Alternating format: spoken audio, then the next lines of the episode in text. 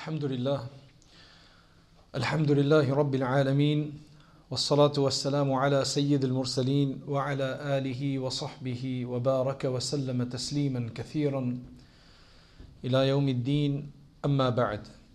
Allah subhanahu wa ta'ala says in the Quran, من كان يريد العاجلة عجلنا له فيها ما نشاء لمن نريد ثم جعلنا له جهنم يصلاها مذموما مدحورا ومن أراد الآخرة وسعى لها سعيها وهو مؤمن فأولئك كان سعيهم مشكورا كلا نمد هؤلاء وهؤلاء من عطاء ربك وما كان عطاء ربك محظورا.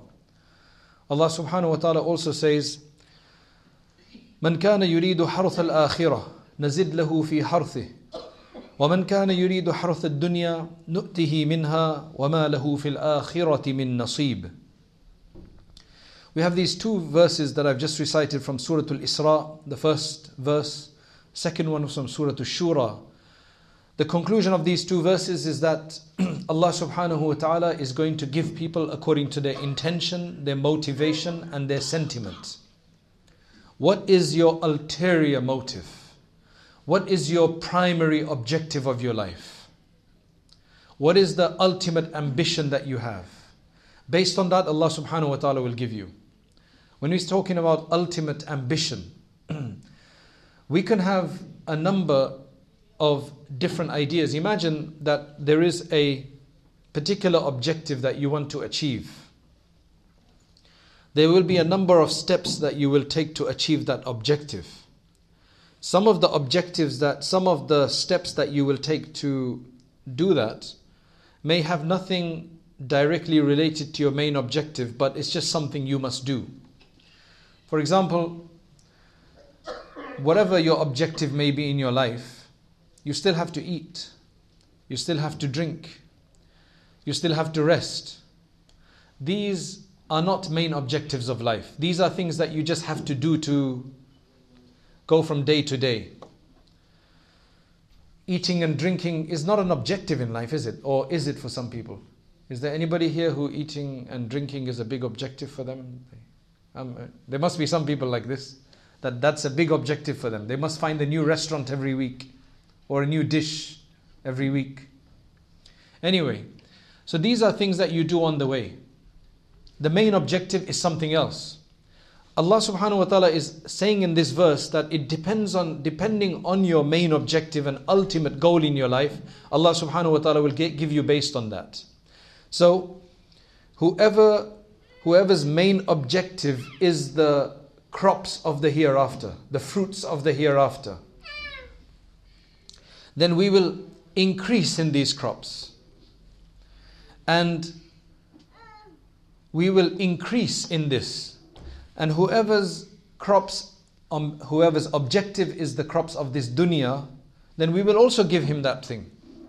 Whatever you want, Allah can give it to you. Whatever you want, you make an effort towards it, Allah subhanahu wa ta'ala will give it to you. A way to understand this is this. Imagine that somebody gives you a car, a brand new car, all tuned up, ready, with the fuel, charge, everything is ready. Take it, use it how you want. And mashallah, the car, it does exactly what you want it to do. Now that same car, you can take it to do something good with, or you could take it to do something bad with. It's up to you. It will do whatever you want. If you want to go downtown to a club, a pub, whatever it is, a bar, it will do that. If you want to come on a Saturday night to Holmlia Masjid to listen to some discussion about Allah subhanahu wa ta'ala and His wonderful people and be with the Muslim brothers and sisters, then you can do that. The car will take you. The car is not going to say, no, I refuse. No, I'm not going to take you this way. The cars aren't smart enough like that yet. Maybe one day they'll do that with the artificial intelligence that we're dealing with. Somebody will put a righteous chip in it, or somebody will put an atheist chip in it. They say, no, you can't go to the masjid with it. You can't go to the masjid, that's all false for you, because it's atheists. Right?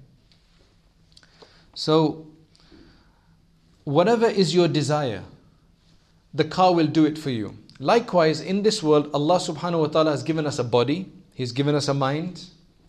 He's given us free will. We all experience free will. And He tells us, okay, this is what I want you to do because this is beneficial and this is harmful. If you want to do that, you'll still be able to do it. فَمَنْ شَاءَ فَلْيُؤْمِنْ وَمَنْ شَاءَ فَلْيَكْفُرْ. You can do whatever you want. You've got the energy.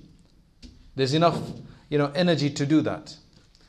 But we will then score you. We will give you a score and reckoning based on what you have done with the energy that we have provided you, with the power we have given you.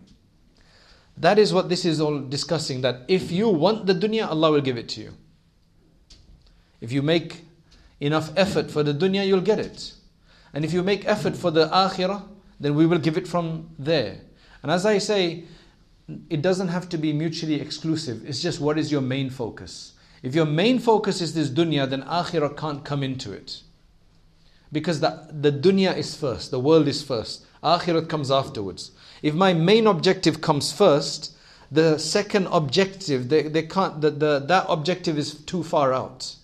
It can't come into this equation. If my focus is the second akhirat objective, I must go through the dunya to get to the akhirah. So I must do things in the dunya. I must eat, drink, work, sleep, acquire, do business, whatever it is. But my main focus is the akhirat. So all of this that I will do it with the focus of the akhirat. Do you understand? Of the hereafter. But if I do everything with the focus of this world only, there's no way you can bring akhirat in it because akhirat only comes afterwards. It's just simple logic. Now, today, I'm not going to go into too much theory. As the topic suggests for today is Fudayl ibn Iyad. Now, he's a person who's inspired me hugely. Just reading his story, because he is a person who's tasted the dunya, and then he has made his main focus seem to be the dunya first, then his focus became the akhirah. It's related that his father was a very, very righteous man. Unfortunately though, in the beginning, Fudayl ibn Iyad seemed to have gone on the wrong track. And he got probably into the wrong company or whatever the problem was, but he ended up becoming a robber, a bandit. He became so notorious that everybody knew about him. And people would be concerned when they would go past his area. Because if you had any goods on you and you were going past, his men would stop you and rob you. So he became well known for banditry. Basically, his full name is Fudayl ibn Iyad, son of Iyad, son of Mas'ud, son of Bishr. He was from a Tamimi tribe. So he was originally an Arab tribe, originally from Arab descent, al-Yarbu'i, but he was born in Khurasan. And Khurasan is basically part of Iran, or most of Iran, part of Afghanistan, part of Turkmenistan. All of that is called Khurasan in those days. That was a famous area. It was part of the Silk Route. The Silk Route went through Khurasan. So he was born in Samarkand. Samarkand today is in Uzbekistan. Samarkand is one of the main cities of Uzbekistan today. Then he was brought up in a place called Abi Ward. If you want to check it online, it's a small area, Abi Ward. And then afterwards he went to Kufa. In later life, when he became a decent person, he went to Kufa. So he's got an interesting story about him. They say that he used to be the bandit between Sarakhs. Sarakhs today is, there's one town called Sarakhs on the border of Iran with Turkmenistan. On the other side, there's also a small village or whatever it is called Sarakhs. One is called Sarakhs, the other one is called Sarakhs. There was a great scholar that came from there. It's basically northeast of Iran, near Mashhad. That's Sarakhs, and further up from there is where he used to be. So that was on the Silk Route, and mashallah, it was a very lucrative project. All the big, imagine in these days, you say all the big supply trucks were going past. So he would just stop them, and he would take everything from them. So everybody knew about that. It's related that the reason why he came out of that industry, he stopped robbing people is because even bandits and even robbers and highwaymen, they fall in love. Because love is something that everybody, it happens to everybody, right? You fall in love with somebody, right? Any of you not fallen in love with anybody yet? So he fell in love with a woman, and it looks like he couldn't have her, but he got so enamored with her love that he was trying to look at her. So he climbed this wall to look at her. I'm not giving you ideas here, right? That's what he did. He climbed up on a wall to look at this woman that he was interested in. As he climbed up, now remember, he's a famous bandit. Everybody knows him, that he is very notorious. When he climbed up, he suddenly heard the verse from the Quran, أَلَمْ يَأْنِنِ الَّذِينَ آمَنُوا أَن تَخْشَعَ قُلُوبُهُمْ لِذِكْرِ اللَّهِ وَمَا نَزَلَ مِنَ الْحَقِّ. Somebody was reciting, within that area somebody was reciting, and those words, they came to his ears. What it means is, hasn't the time come for those who believe? He was a believer, but he had just gone on the wrong track. Hasn't the time come for those who believe that their hearts start to fear for the sake of Allah? Their hearts become filled with fear for the sake of Allah. وَمَا نَزَلَ مِنَ الْحَقِّ. And that which, the truth which Allah has sent down. Come on, you've been away too far for too long now. Hasn't the time come? Come on, you must think about this. These words are very powerful. And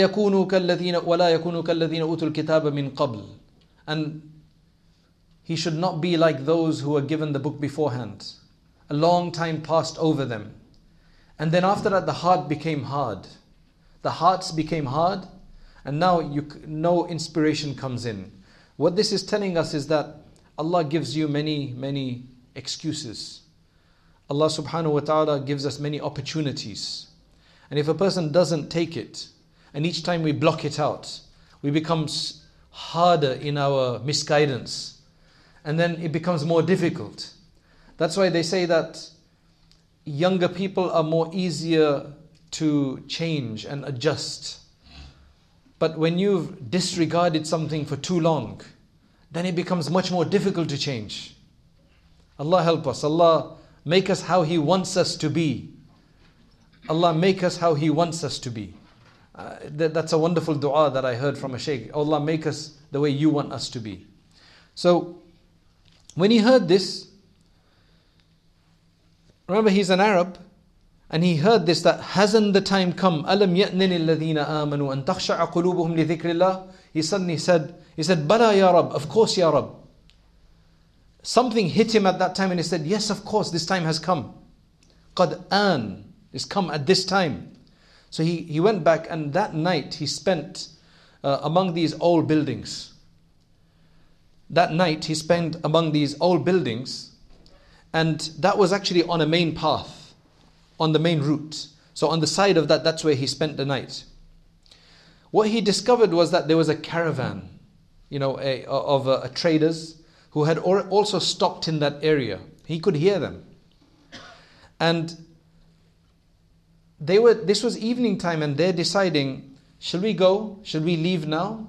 Or one said, shall we leave now? The other one said, no, let's wait until morning, because Fudayl is on this path. This is his territory, and he could rob us. So let's not go now. He's listening to all of this. So he says that, فَفَكَّرْتُ, I really thought deeply about this, that look, people are fearing me. Remember, he's now got the concern of Allah in his heart. And he says, أَنَا أَسْعَى بِاللَّيْلِ فِي الْمَعَاصِي. I'm spending all my nights in robbing people, in this disobedience. And there's this group of believers who are here, who are fearing me. I can only think that Allah subhanahu wa ta'ala has put me into this situation so that I stop doing what I have been doing. So he said to Allah, "Oh Allah, inni qad tubtu ilayk. I have returned to you now. I'm stopping this. وَجَعَلْتُ تَوْبَتِي مُجَاوَرَةَ الْبَيْتِ الْحَرَامِ." Unfortunately, you can't do this so easily nowadays, but in those days you could. He said, I have made my repentance that I'm going to go and stay in Al-Bayt al-Haram. I'm going to go and stay in Makkah Mukarramah. I'm going to stay by the Kaaba. That's the way I'm going to do it. A lot of people even today, when they make tawbah, then they go for Umrah, they go for Hajj. But he decided that he will say, so the last several years of his life, that's where he spent them. He went and he worshipped in Makkah Mukarramah until he became known as the great worshipper of Makkah. He went to Medina Munawwarah and he worshipped there until he became well known for his worship there. You know, nobody could even believe that he was a bandit before. That's how bad he used to be before. Famous, well known. Not an amateur bandit, a well known one. A well known highway person, a robber. And then eventually he became known as Ya Abid al-Haramain. Abid of the two harams. Both Makkah Mukarramah, Medina Munawwarah. What a wonderful name that now in history that's the name he goes by. Abid al-Haramain. There's only another person who has a similar name to him, whose name is Imam al-Haramain, who came several centuries after him. Imam al-Haramain Abu al-Ma'ali Abdul Malik al-Juwayni. He was a great scholar of theology and of jurisprudence, and he was a teacher of Imam Ghazali rahimahullah. He went to the Haramain and he became such a great Imam in teaching down there. He became Imam al-Haramain, but he was Abid al-Haramain. And there's only two people I can recall of that name, you know, of the two harams. Not just one haram, but both. One is Imam al-Madina. You have Imam Malik.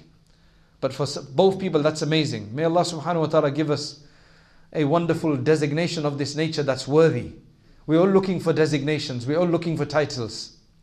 Now if Allah gives us a great title that people can remember us and make some dua for us, then what better investment is that than anything else? May Allah subhanahu wa ta'ala accept all of us. He became such a great scholar afterwards that some of the people who have transmitted hadith from him, the ulama consider him to be a reliable transmitter of hadith, sahih, right? A very reliable and upright and authentic transmitter of hadith. That's why some of the greatest ulama that you will know their names, many of you will know their names, have transmitted hadith from him. For example, Abdullah ibn al-Mubarak has transmitted hadith from him. Yahya ibn Sa'id al-Qattan, you know, anybody who studied hadith will know him. Abdul Rahman ibn Mahdi, ibn Uyayna, this is Sufyan ibn Uyayna, big scholars. Right? I know if I was taking football names, you guys will say, yeah, I know what you're talking about. Right? So I want to take these names because I'm excited about these people, just like you are about Pogba and everything else. Right? Alhamdulillah. So, Asma'i, Abdul Razak ibn al-Humam, Abdul Rahman ibn Mahdi. These are some great names. If you start studying hadith and the chains, you will see all of these people. Imam Shafi'i has transmitted from him as well. Yahya ibn Yahya al-Tamimi, Musaddad, Qutayba, Bishr al-Hafi, Sari al-Saqati. These are all great Sufis of the past as well. And there's a number of other names. I don't want to mention too many, because this is not a list of names that we want to tell you about here. I just want to tell you that some of the greatest Muhaddithin have transmitted from him, and he was a robber before. Now that tells us that you could be a really bad person, but the door to Allah is always open. The door to Allah is always open. Alhamdulillah. That's one of the greatest things about Islam. He's not the only person. There are so many other people like this. Abdullah ibn al-Mubarak. Now if you want to know Abdullah ibn al-Mubarak, he also had a very strange upbringing, and he also went off track a bit. And he later also turned to knowledge and he became one of the greatest muhaddithin. So he knew Fudayl ibn Iyad, he knew him very well. And if you want the biography of Abdullah ibn al-Mubarak, I've done the biography, it's very inspirational. His life is extremely inspiring. You'll find him on zamzamacademy.com. If you look for Abdullah ibn al-Mubarak, he'll be there. I can't speak about him today, we only have a short amount of time. Abdullah ibn al-Mubarak says that, رَأَيْتُ أَعْبَدَ النَّاسِ, I saw the person who I thought was the greatest of devotees, one of the greatest worshippers. That's Abdul Aziz ibn Abi Rawad. According to him, he was the greatest worshipper that he has seen. وَأَوْرَعَ النَّاسِ, and I've seen the most scrupulous of people, most careful about what they do, what's halal, what's haram, never wanting to do anything doubtful. He said that was Fudayl ibn Iyad. And he says, I've seen وَأَعْلَمَ النَّاسِ, the most knowledgeable among people, and he said that was Sufyan al-Thawri. And I have seen the most juridical and juristic insight, possessing most juristic insight among people, and that was Abu Hanifa rahimahullah. Ma ra'aytu fil fiqhi mithlahu. I've never seen anybody like him. So this is his assessment of his time, that these are the four great people that I have seen. Abdullah ibn al-Mubarak also said once to Ibrahim ibn Shammas, he said that ما بقي على ظهر الأرض عندي أفضل من الفضيل ibn Iyad. Subhanallah. He said, out of all of the people that exist today, there is nobody generally superior in general to Fudayl ibn Iyad. If Abdullah ibn al-Mubarak is saying this, that means something great. Because Abdullah ibn al-Mubarak was no small person. He was a great scholar, and for him to rate somebody like this is amazing. In fact, Harun al-Rashid, the Khalif, he said, "Ma ra'aytu fil ulama'i ahyab min Malik." I've never seen anybody from among the ulama who has more awe, who's very awesome. When you sit in front of him, you can't say anything. That was Imam Malik, he said. And in Imam Malik's gathering, when he used to come to teach hadith, he used to dress in a particular way with a turban. He used to have a special fragrance, bakhur put on, because of the respect for hadith. And they say that you could hear a pin drop in that gathering because it was so silent. They had so much respect for Imam Malik. Yet he was such a soft person, but he had such awe about him that people would be, they would be very respectful of him. So Harun Rashid said, I've never seen anybody more than that. وَلَا أَوْرَعَ مِنَ الْفُضَيْلِ. And I've never seen anybody more careful and scrupulous than Fudayl ibn Iyad. Sharik, another great scholar of the time, he says that, every people, so the people of Norway, the people of Oslo, there must be somebody among you that you can say that if we want to present somebody in front of Allah subhanahu wa ta'ala on the Day of Judgment, that this is what Oslo has produced. Of one person we can say who did the best that he could. Would there be a name that you can think of? Do you see what I'm saying? Do you see what I'm asking? There is one kind of role model person in every area. And this Sharik is saying that لَمْ يَزَلْ لِكُلِّ قَوْمٍ حُجَّةٍ فِي أَهْلِ زَمَانِهِمْ. Every time, for any group of people, they will have somebody who will be their proof. Somebody they will take a lot of pride in. Right? He's their hujjah, their dalil, their proof that we've got somebody.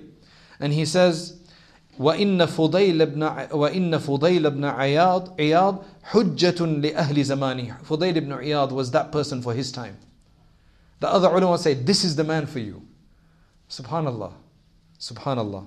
Wouldn't you want to be like that? And you're wondering, how can I be like that? Do you think Fudayl ever thought he could be like that when he was robbing people of their goods? I'm sure there's none of you who rob people here. If the most we may be doing is maybe missing salat, maybe doing some harams once in a while, maybe committing some wrong here and there, I'm sure we're not robbing the people. He was robbing people. But then he becomes known as the Hujjah, Allahu Akbar. That just shows you the mercy of Allah, that He will take forgiveness from anybody. That shows you the greatness of the mercy of Allah and how doors are open. Just you need to want to take it. The mistake is on our part. We don't make the effort. It's the effort that we need to make. He says, he is this proof for his people. And then suddenly, he was in a group of people when he said this. Suddenly a young man, like a youth, just maybe older teens, 20, 25 or whatever, he suddenly got up to go somewhere. When he had gone, Haytham, who was there, Haytham is saying that Sharik had told us this. Sharik is the one who told him that Fudayl ibn Iyad is this proof for the people of his time. Then Haytham says that suddenly there was a young man who left. And when he had gone, Haytham said that this young man is also going to become the hujjah and the proof if he lives on. This youth is also going to become the proof. He could actually see in this young guy that he was special. So somebody asked, who is that? And do you want to take a guess of who that was? That was Imam Ahmad ibn Hanbal. He wasn't an imam then, he was a young man. But his teacher who was in the gathering could see that, man, this guy is going to be something when he grows up. And there's no doubt about it, Ahmad ibn Hanbal, subhanallah, who died in the 240s, 250s, right? Because Fudayl ibn Iyad died in the 180s or so, 180 Hijri or so, around that time. Whereas he died, Imam Ahmad died about 50, 60 years later. So he was a young man at that time. Allahu Akbar. We want to be inspired by this. We want to be inspired by this. May Allah give us inspiration today. That from today we want to make a difference to what we do. We want to have a different way to, I want to make the akhirah our main objective. We'll still go for dunya. We'll still get the dunya. We'll still work in the dunya. But our main objective is going to be the akhirah, inshaAllah. Abdul Samad ibn Mardawayh says that Abdullah ibn al-Mubarak told me, Abdullah ibn al-Mubarak had such a great respect for him, it says. He says that Abdullah ibn Mubarak said, Fudayl ibn Iyad was truthful to Allah. He was truthful to Allah, so Allah subhanahu wa ta'ala caused wisdom to come from him, roll off his tongue. So then anything he said was wise. فَالْفُضَيْلُ مِمَّنْ نَفَعَهُ عِلْمُهُ Fudayl is one of those whose knowledge has benefited him. It's gone into his heart and it's benefited him. In fact, Abdullah ibn al-Mubarak says to Abu Maryam al-Qadi, "Ma baqiya fil Hijazi ahadum min al-abdal." Among the 40 abdal, this is going into a bit, but this is, I'm quoting, by the way, everything I'm quoting today is from Imam Dhahabi. Imam Dhahabi was a great scholar of hadith who wrote all the biographies of the hadith scholars. And I'm taking most of this, if not everything from this, from Siyaru A'lamin Nubala, which is a 30-volume book of his. And he's a very respected scholar by everybody. He's a greatly respected scholar by everybody. And this is what he relates. He says that Abdullah ibn al-Mubarak said that among the 40 abdal, the 40 of the most pious and righteous servants of Allah, that always there are 40 people chosen for this in the world. We never know who they are generally, right? But a number of them are sitting in Sham. He says that there is nobody left of the abdal in the Hijaz, in the western border of Arabia, except Fudayl ibn Iyad and his son Ali. Allahu Akbar, his son was amazing. When you read the biography of Fudayl ibn Iyad, his son, he used to always be making dua to Allah, "Oh Allah, do not separate between me and my father in the akhirah. As we are in this world, oh Allah, do not separate between me and my father." Meaning that he wants to be in Jannah with his father. And they actually say that both. This is exactly what Abdullah ibn Mubarak said. He said, وَعَلِيٌّ مُقَدَّمٌ فِي الْخَوْفِ In fact, his son Ali ibn Fudayl was even more fearful than his father. When he would hear Alhaakumut Takathur, إِذَا زُلْزِلَتِ الْأَرْضُ زِلْزَالَهَا, he would faint. There was a certain surah that his mum had told her husband, Fudayl ibn Iyad, that when your son is there, you can't read that surah. Because he would just faint. He was just too fearful, so connected that he would be fearful and he would just faint. He fainted numerous times when listening to verses of the Quran. And that's his son. وَمَا بَقِيَ أَحَدٌ فِي بِلَادِ الشَّامِ إِلَّا يُوسُفُ بْنَ أَسْبَاطٍ. In fact, he was saying that in the Sham, in the Levant, there's no abdals left there except Yusuf ibn Asbat, Abu Muawiyah al-Aswad, and in Khurasan it is Ma'dan. And I'm not going to go into that. Bishr ibn al-Harith says that there are 10 people that he can think of who never ate anything but the halal. They never ate anything haram. They were so considerate and so careful. He says that لَا يَدْخُلُونَ بُطُونَهُمْ إِلَّا حَلَالًا. Nothing except the halal has entered into their hearts, into their stomach. They would never enter anything into their stomach except the halal, even if they had to survive on soil and dirt to stay alive. They were very careful about this. So somebody asked Abu Bakr al-Maqaridi, he says, I asked him, who are you talking about, Abu Nasr? He said, Sufyan is one, Sufyan al-Thawri. Number 2, Ibrahim ibn Adham. He's taken the names of some of the greatest people. I'm sure you've heard these names, some of these. Ibrahim ibn Adham, Fudayl ibn Iyad, and his son.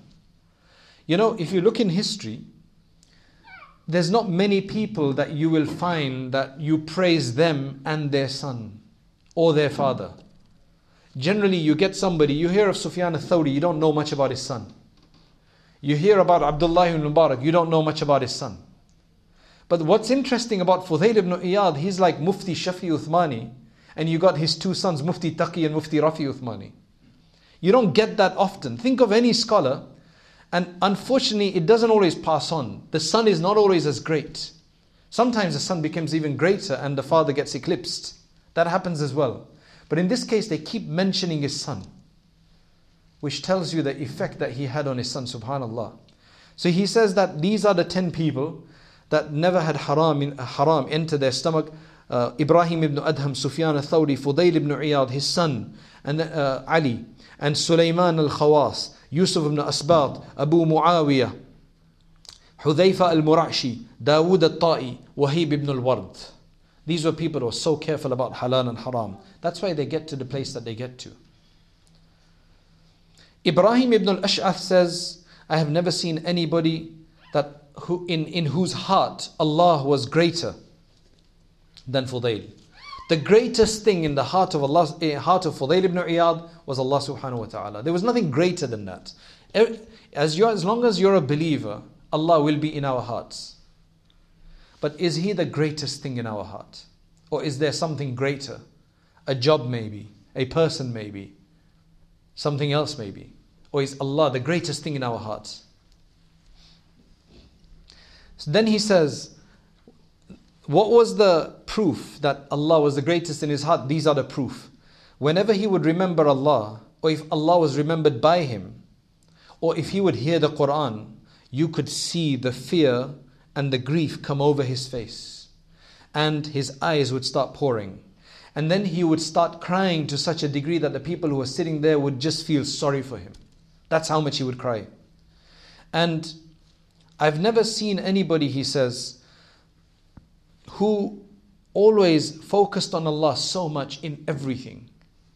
His focus was always Allah in everything, whether he was studying something in his knowledge, whether he was practicing, whether he was giving something, whether he was taking something, whether he was spending something, whether it was whether you should not like somebody, whether you should love somebody. In every aspect, everything was done only for the sake of Allah subhanahu wa ta'ala. Very balanced individual in that regard.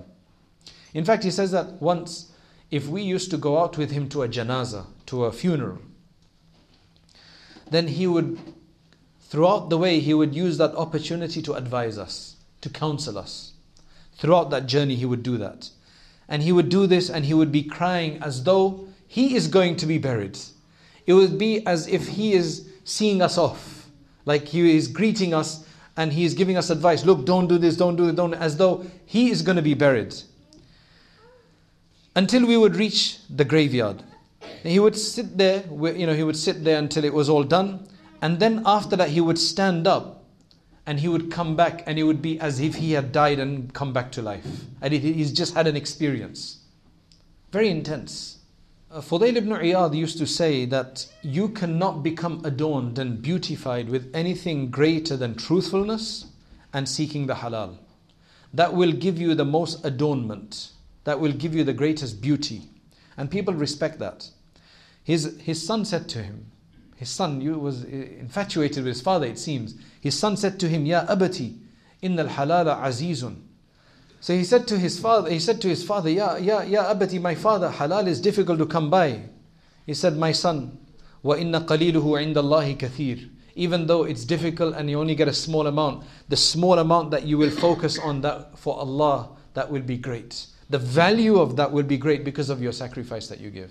So if you do find things difficult to come by, then your sabr on it is going to be valued by Allah subhanahu wa ta'ala. So don't think that Allah is going to say, man, why you were too strict for? You should have just eaten. Say Bismillah and eat. Allah won't say that to you. If you genuinely, if you doubt what is proper halal and you doubt that, that's haram. But where there's doubt and you avoid it, because the Prophet ﷺ said, Da' ma yaribuk ila ma la yaribuk. Avoid what puts you in doubt to what doesn't put you in doubt. Alhamdulillah. These are all advices. These are all advices of this great man. Fudayl ibn Iyad also used to say that, Man khaf Allah lam yadurruhu ahad. Anybody who fears Allah, nobody can harm him, because that harm will be nothing. He fears Allah. Allah will protect him. وَمَنْ خَافَ غَيْرَ اللَّهِ لَمْ يَنْفَعْهُ أَحَدٍ. And if he fears anybody but Allah, then nobody can properly benefit you either. He also said, Abdullah ibn Malik asked Fudayl ibn Iyad, "O Abu Ali, father of Ali," you know, the Arabs, they use these patronyms for them. Once you get a son or a daughter, then you get a new name, right? So, "O Abu Ali, mal khalas mimma nahnu fi." How are we going to extract ourselves from this trouble that we're in? What is the way out? How do you survive this? Tell me.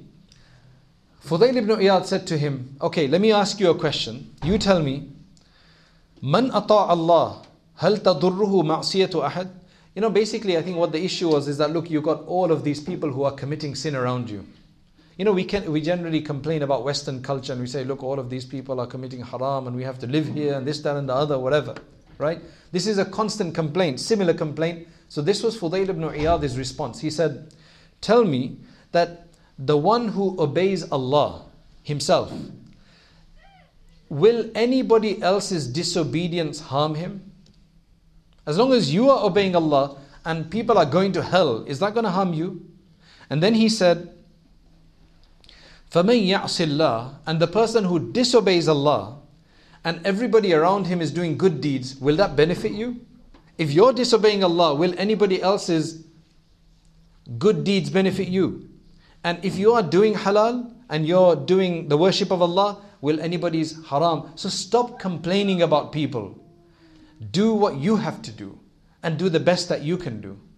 This is one way, one advice for our situation. And then he said to him, so the person said, "No, of course not." So then he responded, he says, "Well, this is, if you really want to stay free and clear, then this is your answer. You just carry on doing what you have to do. You do the best that you have to do." Ibrahim ibn al-Ash'ath says that I heard Fudayl saying that a person will only be in awe of Allah subhanahu wa ta'ala according to how much he knows about Allah. You can't fear Allah more than you know about Allah. If you don't know much about Allah, how great He is. Have you ever noticed a situation where there's a person who you didn't know who he was? He just looked like a normal person, so you kind of went and spoke to him or said something. And then later somebody told you, "Do you know who that is? That's like the, you know, big scholar or big this or big that." And you're like, "Oh, I just went and spoke to him so casually. I didn't respect him." Have you ever experienced that kind of a situation? So he says it's the same thing, that until you don't really know who Allah is and you don't know more about Him through the Quran, then you're not going to have fear of Him.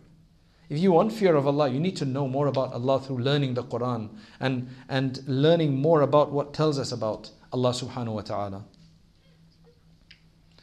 And then he said to him that whoever practices on that which he knows, then Allah subhanahu wa ta'ala will suffice him for what he does not know. And whoever practices what he knows, Allah will give him tawfiq to learn that which he does not know. So the main thing is that don't, you know, today there's a culture of celebrity sheikhs and all that kind of stuff. So we love to listen to scholars. And we listen and we listen and we listen and we keep up to date with it and we follow it and we become fans. And you're not supposed, there's no concept of fans in Islam. You either become a serious student, but there's no concept of fans. I mean, the classical scholars never had fans. They had students. So either be a serious student, don't be a fan. Because a fan is just somebody who follows, somebody who just keeps up to date. They just know what you're doing. But there's no benefit. If you're listening to somebody just for entertainment purposes because he sounds cool and he really discusses the issues, but how has that discussion of issues benefited you? I'm speaking to you today. How has that benefited you? I pray to Allah that it benefits me, myself first. And it gives us some difference of opinion and perspective. But if you're just listening to somebody because you like some of the comedy, some of the entertainment he provides, the way he discusses issue, but is it benefit? If it's benefiting us and we are actually making changes, then that is successful. The scholarship could be perfect, but our relationship with that scholar could be messed up. Let's not blame the scholars all the time. It's just, are we doing the right thing by really benefiting from what we know? And that's what he said here. He said, whoever acts upon, practices upon what a little he knows, Allah will give him tawfiq to learn a lot more. So people are wondering, I've got nowhere to learn. Are you practicing upon what you do know? And if you are, then Allah will give you tawfiq, because there's no way Allah will deprive you. Fudayl used to say something, rahimahullah. He said, you know, yesterday, everything that's happened, that's just an example. It's become an example now. It's happened. It's just an example to reflect upon. Today is the time to practice. And tomorrow, what can it be? It's just hope. Whatever's past has passed. Those are just examples now. Today is the time you need to do your work and practice, because tomorrow is just all about hope. It may never happen. Tomorrow will become today, right? And that will be time for practice. If you don't practice, it will just become an example of the past. So do something. Do something. He also said that it is based on how small you think the sin is, that is how great Allah subhanahu wa ta'ala thinks you have committed a sin. The smaller you think the sin is, that's how much more serious Allah takes it. You're saying, you're disobeying me, and you're saying this is a small sin, it's a saghira, it's a minor sin. That's how much more He seriously takes it. And if you commit a sin, if we commit a sin and we think, oh man, that's such a big sin, I missed my prayer because I slept over. Oh no, I missed my prayer. I was coming back on the flight and I just couldn't pray. And we take it to be so serious. Allah will take that very insignificant and say, don't worry about it. He'll be more easily forgiving us. It depends on our approach to our sin and our good deeds that Allah deals with us. Because Allah subhanahu wa ta'ala is not like a mathematician that you do this, you get one reward, and you do this, you get two rewards. He looks at it very holistically as well. Right? He wants to see our motivation in our hearts. Ishaq ibn Ibrahim al-Tabari says, I have never seen anybody more fearful in himself than Fudayl ibn Iyad. No, though he's fearful, I've never seen anybody more hopeful in Allah than Fudayl ibn Iyad. كان قراءته حزينة شهية بطيئة مترسلة كأنه يخاطب إنسانا. His qira'ah, when Fudayl ibn Iyad used to recite the Qur'an, may Allah give us tawfiq to do this kind of recitation. When he would recite, his recitation, it was full of grief. It was full of hope, desire. It was slow. It was measured and paced. It was as if he was speaking to somebody. You know, the Qur'an recitation wasn't like that. It was as if he was speaking to Allah. And وَكَانَ إِذَا مَرَّ بِآيَةٍ فِيهَا ذِكْرُ الْجَنَّةِ يُرَدِّدُ فِيهَا وَسَأَلُ وَكَانَ says that whenever he would go past an ayah of paradise, in which there was a mention of paradise, he would repeat it over and over again, and he would say, oh Allah, give me paradise, oh Allah, give me paradise. This is showing us an adab of how to recite the Qur'an. And he talks about his nighttime prayer, how a mat would be placed there for him. He would sleep some, he would go and do wudu, he would pray, and then after that he would get tired again, he would take another bit of nap, then he would go and do wudu, and so on. And that's how he would spend the night. You see, as I told you in the beginning, that he was a sahih narrator, agreed upon that his narrations are sahih, he didn't fabricate anything. Saduqul lisan, very truthful.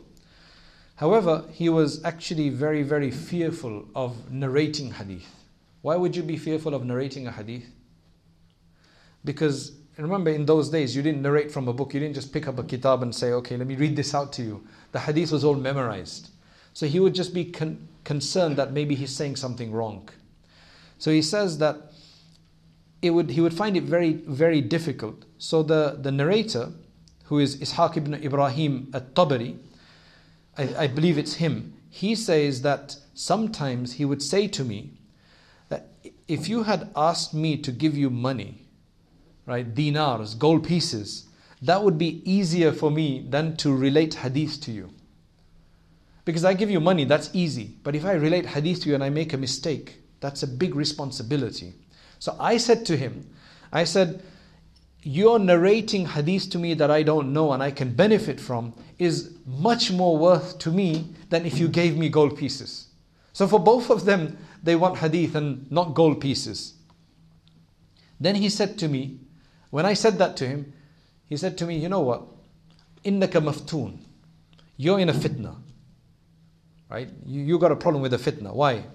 Because by Allah, if you practiced upon what you have already heard from me, you know, all the hadith that you already know, if you practiced upon that, then that would occupy you enough from those hadith that you haven't heard. Whatever you've heard already, you know enough to be able to practice.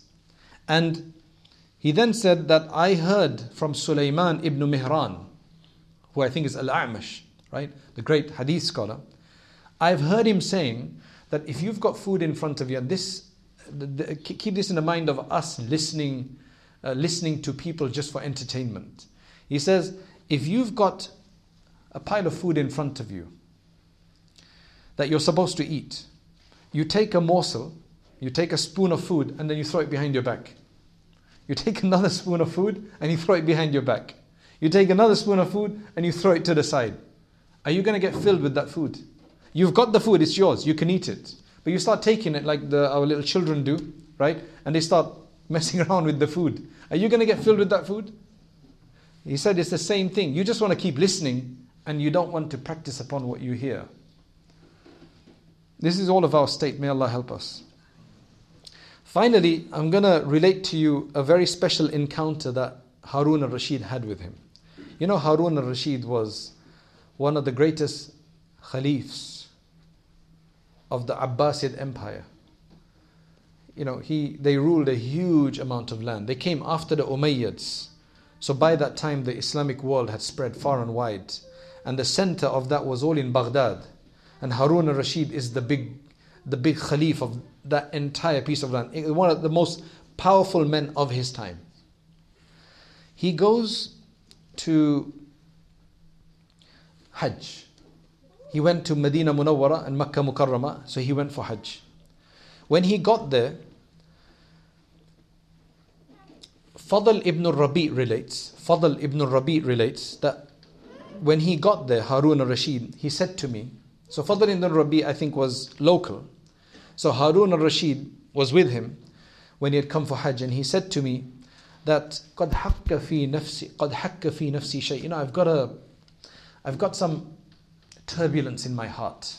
You know, when you want to just listen to something that's going to help you, when you feel a bit troubled in your heart, is one of the ulama here, one of the awliya here that I can speak to who can give me some benefits? So I said, yes, there's Sufyan ibn Uyayna is here, great hadith scholar. He says, okay, let's go to him. So we came to him, and he says, I knocked on the door. He said, who is it? So I said, respond to the Amir al-Mu'mineen is here, the leader of the faithful is here. So he quickly came out, that the Khalif was here, he quickly came out. And he said, Amir al-Mu'mineen, if you had told me to come to you, I would have come to you. There was no need for you to come to my house. So Harun al-Rashid said to him, look, give me a response to what I've come here for. So he spoke to him for a while. And then Harun al-Rashid said to him, do you have any debts to pay off? So he said, yes, I have. So Harun al-Rashid told me, pay his debts off. You know, whatever debt he's got on him, pay it off. And then we turned away. And Harun al-Rashid said to me that I didn't benefit enough from this discussion. I didn't get what I wanted. So, is there somebody else? He said, yes, there's Abdul Razak is here. Sheikh Abdul Razak is here. Okay, let's go to him. Again, we went there, knocked on the door, and he came out and he had a discussion with Harun al-Rashid. And then Harun al-Rashid asked him the same question. You know, because he's spoken to him, he's used this time, so he says, do you have any debt that I can pay off for you? This is just one of their ways of helping people. He said, do you have a debt? He said, yes, I have. He says, okay, pay his debt off as well. And then he said, again, I'm still troubled. I'm not fulfilled yet. I need somebody else to speak to. Is there somebody else? He says, well, there's Fudayl ibn Iyad as well. Remember, Fudayl ibn Iyad is now in the Haram, right? You know, after he made Tawbah, he actually went to Kufa and he studied there for a while. He was in the gatherings of Imam Abu Hanifa rahimahullah as well. And he studied there. And then after that, eventually he stayed in the Haramain to do his worship. So he's there. Okay, let's go to him. We came to him and we found that, we were told that he's in prayer. He's making dua. And he's reciting an ayah which he's reading over and over again. you could hear that from outside, because in those days the houses weren't all that, you know, large and whatever. I mean, it was probably inside the room you could hear him read. So Harun al-Rashid said, at least knock on the door. So I knocked on the door. So when he finished or whatever, he said, who is it? So I said, respond to the Amir al-Mu'mineen is here. Amir al-Mu'mineen is here. So then Fudayl ibn Iyad immediately, you know what he said? He says, Mali wali Amir al-Mu'mineen. What's the Amir al-Mu'mineen got to do with me? You know, what have I got to do with the Amir al-Mu'mineen? That's something beyond.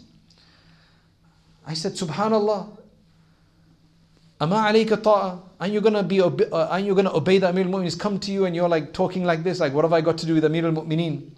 So he came down from the top floor or wherever he was, and he opened the door, but then it was nighttime. He opened the door and then he quickly went back into his room and he put the lamp off. You know, they had probably the oil lamp. He put it off, so it was all dark now. So now they're going into a dark. He's responded to the Amir al-Mu'mineen, so he's obeyed him, but now he's gone in. So the narrator, he says, we went in and we started going around trying to feel about with our hands what's going on, where he is. And Harun al-Rashid's hand fell on him first. So he found out where he was first. So immediately Fudayl ibn Iyad, when he felt the hand of Harun al-Rashid, the Khalif, on him, he said, Ya laha min kaffin, ma alyanaha in najad ghadan min adhabillah. He said, what a soft hand. He said, what a hand, how soft it is, if tomorrow it can be protected from the punishment of Allah. That's how he starts it off. And I thought to myself, the narrator is saying, I'm saying to myself, today it looks like he's going to give him straight talk coming from a righteous heart. This is straight talk coming from a righteous heart. Maybe this is what Harun al-Rashid needs. So Harun al-Rashid said to him, look, I've come to you for a particular reason. May Allah have mercy on you. So Fudayl ibn Iyad started. He said, you know, Omar ibn Abdul Aziz, rahimahullah, when he became the Khalif, when he was put into the position of Khilafah, there's a long story of how he became Khalif. He became Khalif by accident. He wasn't supposed to be the next Khalif. He was a governor of Medina Munawwarah, but his cousin who was the Khalif passed away. His children were too young. So then they suggested that he become Khalif. So he became Khalif by accident. But when he became the Khalifa, he called over three of the great scholars of the time. Salim ibn Abdullah ibn Umar, Muhammad ibn Ka'b, and Raja ibn Haywa. He called these three great people and he said to them, look, I have just been put in this test. This is a test for me. To be given the Khilafah, to be given authority, this is a massive test, right? فَأَشِيرُوا عَلَيَّ, give me some mashwara, give me some advice. So Fudayl ibn Iyad is recounting this, and then he says, look, Omar ibn Abdul Aziz considered this to be a test, and you people, you and your companions, you think this is a bounty that you are the Khalif. You think it's a bounty. And then Salim said to him that if you want to be saved, then you need to be fasting from the dunya, and your iftar needs to be your death. Like, you're not going to be concerned for your dunya anymore. And that's why Umar ibn Abdul Aziz was a playboy before he became the Khalif. After he became the Khalif, he dropped everything. He dropped everything. It's a long story. Then Ka'b ibn Ka'b, the second scholar, said to him, if you want to be saved from the punishment of Allah, then look at the advice he gives him. He says, then the older Muslims should be like fathers to you, like the way you treat your father. The middle-aged Muslims should be like brothers, and the younger Muslims should be like children. So you should respect your father, you should honor your brother, and you should have compassion on your children. That's how you should deal with people. This is actually really wonderful. Now, the third scholar, Raja ibn Haywa, he said, if you want to be protected from the punishment of Allah, then you should love for the Muslimin that which you love for yourself, and you should hate for the Muslims that which you hate for yourself. And then after that you can die and you'll have no problem. Fudayl ibn Iyad recounts this story to Harun al-Rashid, and he says to him that, I have fear over you, a great fear, on the day that the feet will slip, on the day of judgment.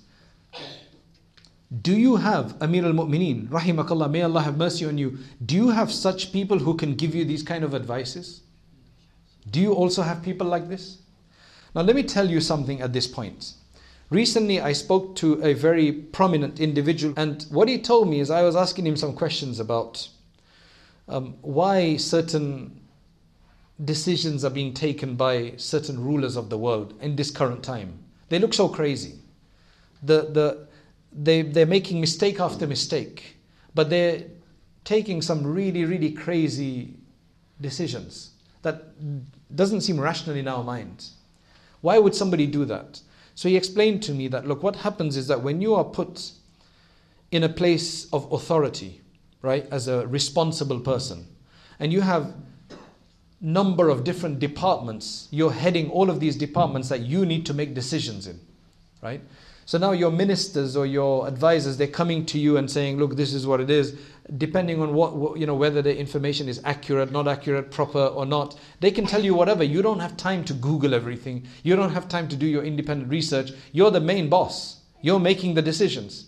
So they're coming and you have to make several decisions a day. And you don't have enough time to look at this from a third person's perspective. You're too involved. You're tunnel-minded, almost. So you're saying yes, even if you have a good intention, you hardly have time to make your salat, you hardly have time to even do exercise for yourself, right? It's just too fast moving. Even if you have a good decision, it depends on what you're hearing. You have no time to think otherwise, right? Because you're so involved in it. This is a general problem in everything.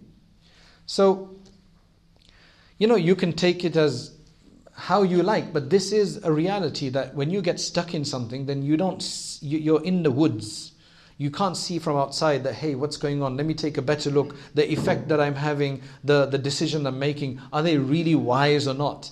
You're only seeing the details surrounding you or what people want you to see, and that gets even worse. May Allah subhanahu wa ta'ala give the best to our leaders. May Allah subhanahu wa ta'ala guide them. And that's why it's important that, people make dua for their leaders, because if they do good, then it's good for everybody. That's why it's better to actually make dua for a leader than to make for an individual, because many people's lives are in the, and their livelihood and the way they live and their Islam and Iman is in the hands of the leaders, because Allah has put them in that position. So he tells him this, and mashallah, Harun al-Rashid starts to cry. فَبَكَى بُكَاءً شَدِيدًا. He cried intensely. Finally, somebody had said something to him to make him cry. حَتَّى غَشِيَ عَلَيْهِ. In fact, at this point, he became unconscious. So, the narrator says, I started telling Fudayl, أُرْفُقْ بِأَمِيرِ الْمُؤْمِنِينَ. You need to take it easy with the Amir al-Mu'mineen. You've just made him faint. So you know what he said? He says, Ibn al-Rabi, تَقْتُلُهُ أَنْتَ وَأَصْحَابُكَ وَأَرْفَقُ بِهِ أَنَا. You guys are killing him. You and your friends are killing him. And you're telling me to be compassionate with him? The decisions you make, they're killing him, and you're telling me to be compassionate with him. Then, after he had fainted for a while, he came back to consciousness. And he said, Zidni, give me more. Tell me some more. Rahimakallah. So then he said that there was a... He gave him some other nasiha. He talked about Omar ibn Abdul Aziz had been told about one of his governors. Some complaint had come about one of his governors. So he quickly wrote a letter to his governor saying, Oh my brother, I am reminding you that you will have to spend these long nights among the people of hellfire forever if you carry on like this. So be careful that nothing turns you away from Allah subhanahu wa ta'ala, and that become your last act that you do. When that governor received that letter, immediately he undertook a journey to come and visit Umar ibn Abdul Aziz. So Umar ibn Abdul Aziz was quite surprised. He said, what has brought you here? He says, you've just taken my heart up by the letter that you sent me. I will never go back to that governorship until I meet with Allah. I will never take up that responsibility. It's a tough responsibility. I don't want to be the next king. I don't want to be the next khalif. I tell you that, right? That's a massive responsibility. I don't want to be the next prime minister. That's a big responsibility. Harun Rashid heard this and he began to cry even more. He says, then again, Harun Fudayl ibn Iyad says, Amir al-Mu'mineen, Abbas, the uncle of the Prophet ﷺ, came to him once. And the Prophet ﷺ said to him that imara, to be the leader, is a cause of great loss and remorse on the Day of Judgment. If you can avoid being an Amir, then do so. And Harun Rashid started crying even more, right? Harun Rashid started crying even more. He says, tell me some more. So then Fudayl ibn Iyad said to him, O beautiful faced one, you are the one who Allah subhanahu wa ta'ala is going to ask about all of the creation on the Day of Judgment. If you can protect this beautiful face of yours from the hellfire, then do so. Then do so.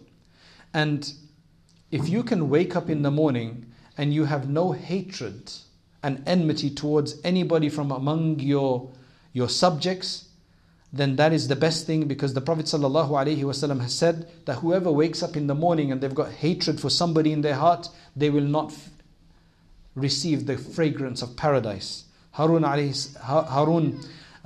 Rashid continued to cry. And then he said to him finally, he said, have you got a debt on you? Do you owe anybody money? Do you have a debt on you? So immediately Fudayl ibn Iyad says, yes, I do. I've got a debt to my Lord, which he hasn't taken to account, which he hasn't taken me to account for. And my destruction it will be if he asks me about it. And it will be my destruction if he scrutinizes it. And it will be my destruction if he doesn't tell me how to extract myself from it. So Harun Rashid said, I don't mean that kind of a debt. I mean, do you owe anybody anything? So he says, my Lord has never told me to do that, which means I don't take debts from people. Anyway, he says, give him 1,000 dinars.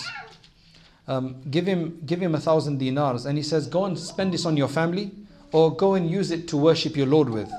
He says, Subhanallah, ana adulluka ala tariqin najah wa anta tukafi'uni bimithli hadha. I am telling you how to get away from the hellfire, and you are telling me about this? You're talking about money while I'm telling you about the hellfire? Or while I'm telling you how to save yourself? Sallamakallah wa wafaqak. May Allah keep you protected. May Allah give you tawfiq. And then after that he became silent. He wouldn't speak to us anymore. So we left. Harun said, Abu Abbas, he said to me, the narrator, that when you take me to somebody, then take me to somebody like him. This is the Sayyidul Muslimin. This is the leader of the Muslimin. This is the real leader of the Muslimin. This is who you should take me to. After we'd left, his wife, Fudayl ibn Iyad, his wife must have come in because she was hearing all of this. And she said to her husband, that you know what kind of trouble we're in. We don't have any money. You should have taken the money. He gave the money to you. We're hearing this from outside. So he said to her that إِنَّمَا مَثَلِي وَمَثَلُكُمْ كَمَثَلِ قَوْمٍ لَهُمْ بَعِيرٌ يَأْكُلُونَ مِنْ كَسْبِهِ فَلَمَّا كَبُرَ نَحَرُوهُ فَأَكَلُوا لَحْمَهُ. That, you know, our example, my example and your example is like this, that it's like a group of people who use this camel for all of its life, and they rent it out and so on, and they benefit from its earnings, and when it gets old then they sacrifice that camel and they eat his meat. That's how your example is, basically saying that all this time we've stayed away from this and that's how it's benefited us. Now that we're old, now you want to do this?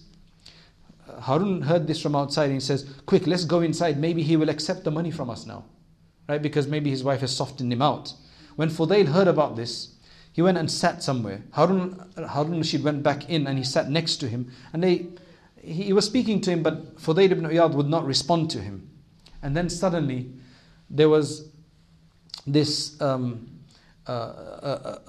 servant or slave girl came out, and she said to the Amir al-Mu'minin, I don't know if she knew who he was or not. She said, Ya hadha qad adhayta shaykha mundhu layla. You've been troubling the shaykh all night. Fansarif. Now leave. So then we left. Subhanallah. He left. Subhanallah. This just tells us, subhanallah, what I'm most amazed about by this story is where he started. Now it's understandable if he had come from this great, scholarly family and so on. So yes, his father was a, mashallah, righteous person, and I have no doubt that it was his du'as that brought him back. Like, I got no doubts about that, because I've seen this happen so much. I've seen children and their father's righteous, but somehow they've gone off track. And the father or the mother, they make a lot of dua. I've seen people like that. I've seen a guy who used to drink, and now he's a great scholar, and many people love him. And in his university days, his friends tell me that he was drinking in university, and he's a big scholar right now, right? And I've seen his father and the dua he probably makes. So don't ever stop doing dua for people, especially for your children, even if they go off track. They may go off track for 4 or 5 years or whatever, but inshallah they will come back. If you've given them a good upbringing, then that is very important. We must give our children a good upbringing, regardless of the situation. We may make mistakes, but inshallah, Allah forgive us our mistakes. But the main thing is that regardless of our situation, as I mentioned before, we're not robbing people, inshallah. If we're doing any sin, it's these other weird weakness sins. And inshallah, if Allah wants to forgive us and shoot us up somewhere to some other state, that's absolutely possible. And I believe in here there are huge, huge amount of advices that inshallah we can ponder over. Saying any more than this would be just too much to take in for one day or one night anyway. May Allah subhanahu wa ta'ala give us the tawfiq. May Allah reward you for sitting here, and may Allah make this a beneficial gathering, one of great benefit. And jazakumullahu khairan wa akhiru da'wana and alhamdulillahi rabbil alameen. I have read Imam Ghazali's beginning of guidance and it's beneficial. However, some of it is difficult to practice. Is his advice what it takes to get to Jannah without punishment? I think I mentioned this earlier in the previous talk, that if you do read Imam Ghazali's book, it's hugely beneficial. Imam Ghazali's beginning of guidance. But it's a bit over-ambitious compared to our state. He wants you to just be worshipping Allah all day, right? So while there's beautiful advice that we can benefit from, what to do at this time, what to do at this time, but when he gives you permission even to go for work, he says, he qualifies it, he says, if you got no other way to earn money and you need to survive and you got people dependent on you and so on, then between this time and this time you can go and work. Otherwise you must spend the rest of the time in worship. Now that's heavy, right? That's too heavy, and I'll tell you that right now, it's too heavy. Many ulama have said that's just a bit too heavy. He wrote that towards that was one of the last books he wrote. And by that time he had these huge mystical experiences, and he was writing it in a very elevated state of spirituality. So you don't need to take his word for word, right? Because a lot of it is advice and guidance. Take whatever you can and fit into your schedule. That's the way I would tell you to read it. And that's not the only way to Jannah. Allah subhanahu wa ta'ala, inshallah, if you do the best that you can do, then Allah will give you Jannah, inshallah. Right? That's the main thing. So don't think that if you can't do what Imam Ghazali tells you to do, if you can't, then it means pretty much the majority of Muslimin are in trouble. Because I don't think the majority of Muslimin can do what he's telling us to do. So, yes, let that be very clear. How can we become more spiritual? What is the first step? Tahajjud, controlling the tongue. What should we do? Again, I've explained this before. Number one, you can't even start getting closer to Allah. You know, the club of walis, the wali club, the awliya. Just the membership is that you must fulfill the obligations and you must avoid the harams as much as possible. So don't miss your prayer, your 5 daily prayers. Forget the tahajjud right now. Your 5 daily prayers, let's speak about that first. You can't miss those. If you do, make qada as soon as possible. And if you already have some days or weeks or years of qada, make up an estimate of how much and get those done. Slowly, slowly, even if you've got 3 years of qada. I know people with many, many years of qada and they've been doing it, and some people have completed it. It's not difficult. How to seek forgiveness for backbiting. Backbiting is one of those really strange ones. If the person you backbited against knows that you have backbited him, then you must go and ask him for forgiveness. If they don't know, then many ulama say that don't go and tell him, hey, you know what, I backbited about you, please forgive me. Because imagine you don't know anything and somebody comes to you and says, I was backbiting you. What are you going to say to them? What are you going to say to them? You're going to say, hey, what did you say? Who did you say it to? Why did you say it? It's going to cause a bigger problem. So if somebody doesn't know that you've backbited them, then don't say anything to them. Make lots and lots of dua for them. And make so much dua for them that you tell Allah, oh Allah, I don't want to make it worse now, but you have the ability to change, to have him forgive me. So please have him forgive me on the day of judgment. And if you're sincere, then Allah subhanahu wa ta'ala will help you. So you ask Allah for forgiveness, but you must ask the person for forgiveness as well if you can, in the case that they know especially.